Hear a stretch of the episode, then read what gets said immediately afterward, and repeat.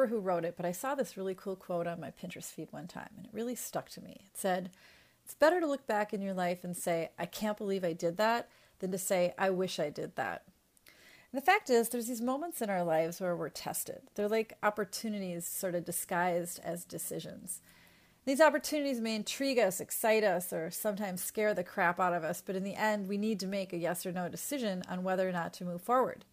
Many times we say no because it's easy, obviously. We tell ourselves we have no resources, no skills, or no time.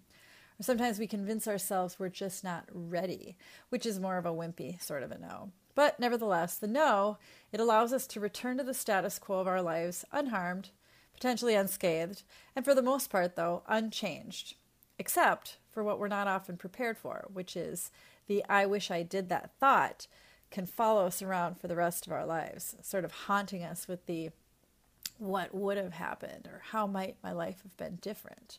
Would have been better in some way. Anyway, these are the questions that we'll never know the answer to, obviously. The thing about the yes, though, it's scary. It represents the unknown, but in more in your face sort of a way with a lot of mystery and potential messiness. But I don't know. In my opinion, I think that's where life's adventure really begins. So here I am, standing in the doorway of this rusty blue metal shed in the middle of an Indian slum at the farewell meeting of ASHA's Better Life Education program. It's a program where, amidst a billion people in India, 25 socially invisible teenage slum girls sat on a dirt floor hanging on to hope of leading their generation toward a brighter future.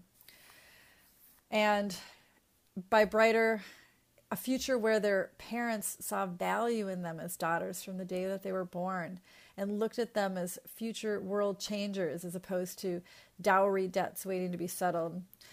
Or a future where their parents didn't pull them out of school at puberty to prevent them from getting raped by men who saw them as fair game and where parents didn't deliberately keep their daughters' minds blank slates to be molded by their future in laws as a way of preventing acts of domestic violence being committed against them for non compliance or something.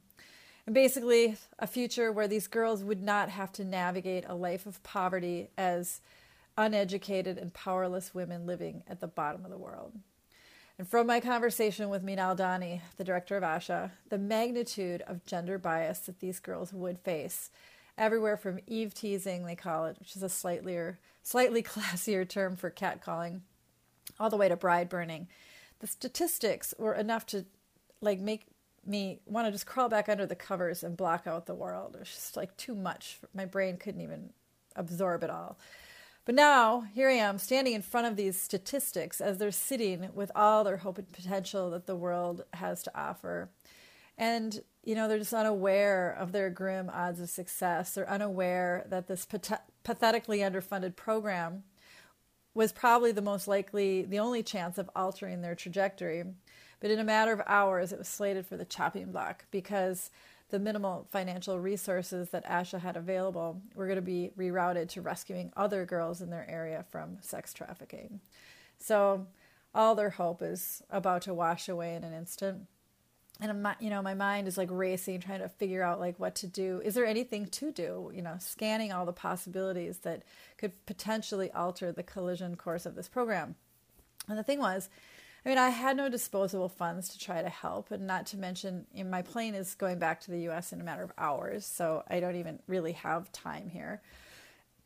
But honestly, the likelihood of some well-meaning but naive woman coming in and saving the day where everything, you know, kind of works out, springs back to life, and the kids are so inspired that 10 years from now they're all going to college and contributing to the world in ways that nobody ever could have guessed they could. And until finally, you know, Hollywood movie will be made about the whole story.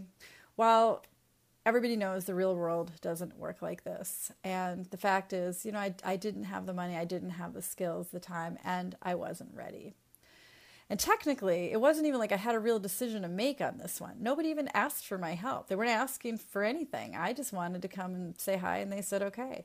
They were not asking for my financial help to keep it open. There, there weren't even any sad faces making me feel like a guilty American.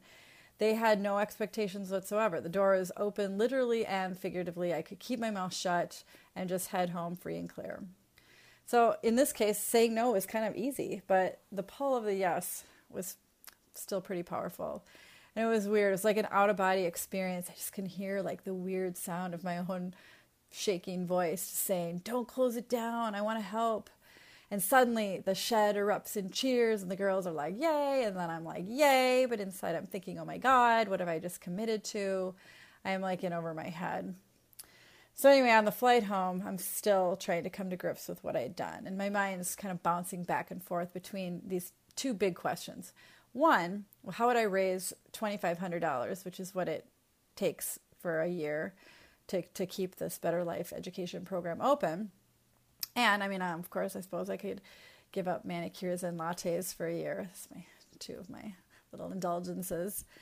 But uh, more importantly than the money was the number two. How could these girls create a better life when they grow up every day in a slum? How could they picture themselves doing anything differently than their mothers? It you know it just doesn't make sense. Like I don't think you know, contrary to what a lot of Americans would like to believe, money just does not fix all societal pro- problems. And I just couldn't see how, even if I had the $2,500, was going to help. So, anyway, I get ex- exhausted by my obsessing. So I kind of drift into this in flight movie, Freedom Writers. It's um, based on this true story about this woman named Erin Gruwell. And she's this young, white, optimistic rookie teacher played by Hilary Swank. She gets this job teaching at this intense, racially divided Los Angeles high school. It's filled with teenage gangbangers that are deemed in- incapable of learning. And she, of course, couldn't have been more out of place. And she wore pearls and pumps to class. And it was like she was too awkward and clueless to even realize how impossible things were. So she came up with these creative, kind of mind stretching activities and adventures she'd take them on that actually started inspiring these kids to take an interest in their education against all odds. And she assigned them journals to begin expressing the pain of their lives in constructive ways until eventually they could start to see a real place for themselves in their own future.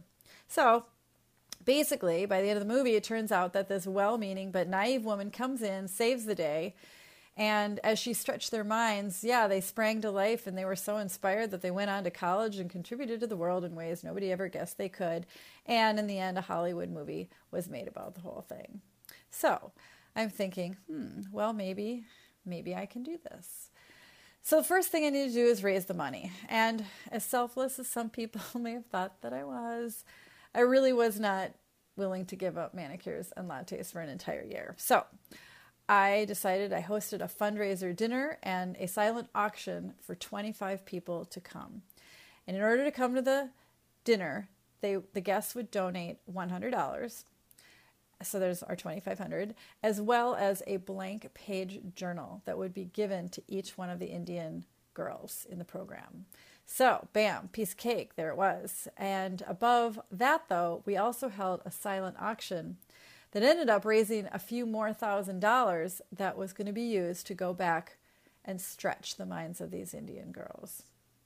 So, six months later, I returned to India, and with the help of the ASHA directors, who, by the way, painstakingly convinced two dozen slum parents and employers to unleash their daughters from servitude for five straight days, the girls and I reunited, and then we hit the road we rented this bus and it took us all over the place. We hiked in the mountains, we visited temples and parks and farms and restaurants and ice cream parlors, and we watched these hang gliders sailing off of cliffs over the ocean.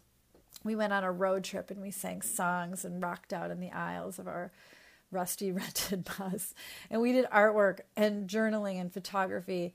And we even indulged in this thing called a rain dance. It's like an enclosed sport court where Bollywood dance music just blares from loudspeakers overhead and and water sprays out of these pipes all around us. So for an hour these screaming, laughing Indian girls are dancing in soaking wet saris, just like girls gone wild. And their parents would have probably freaked out if they'd seen just this chaos.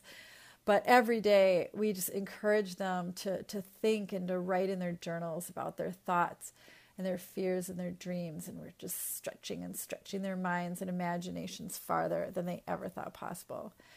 And it was amazing. They discovered, you know, just day by day, new ways of thinking and of seeing and of living. And their feelings, they're feeling valued and they're feeling important and they're feeling capable in just five days. And little by little, you know, the shift in perspective, it adds up because as of June 2017, exactly 10 years later, not only does the Better Life Education Program still exist, there's about 100 girls in the program right now. 38 of the girls have done the impossible. They've gone on to college. They have imagined a life that they never knew possible. Their minds will never, ever return to their original form. And I am waiting for Hollywood to call me any day now. So, the question now that I like to pose to the GSD teen operatives is what specific moments in your life have broadened your perspective, stretched your mind, and helped you change how you felt about yourself or how you see the world around you? If you want to see what our brilliant operatives have to say, click on the GSD operative responses below this podcast, and you can hear some of their thought provoking insights. And in the meantime, I'm Dina Fessler from the GSD Hayloft. Join me for the next adventure.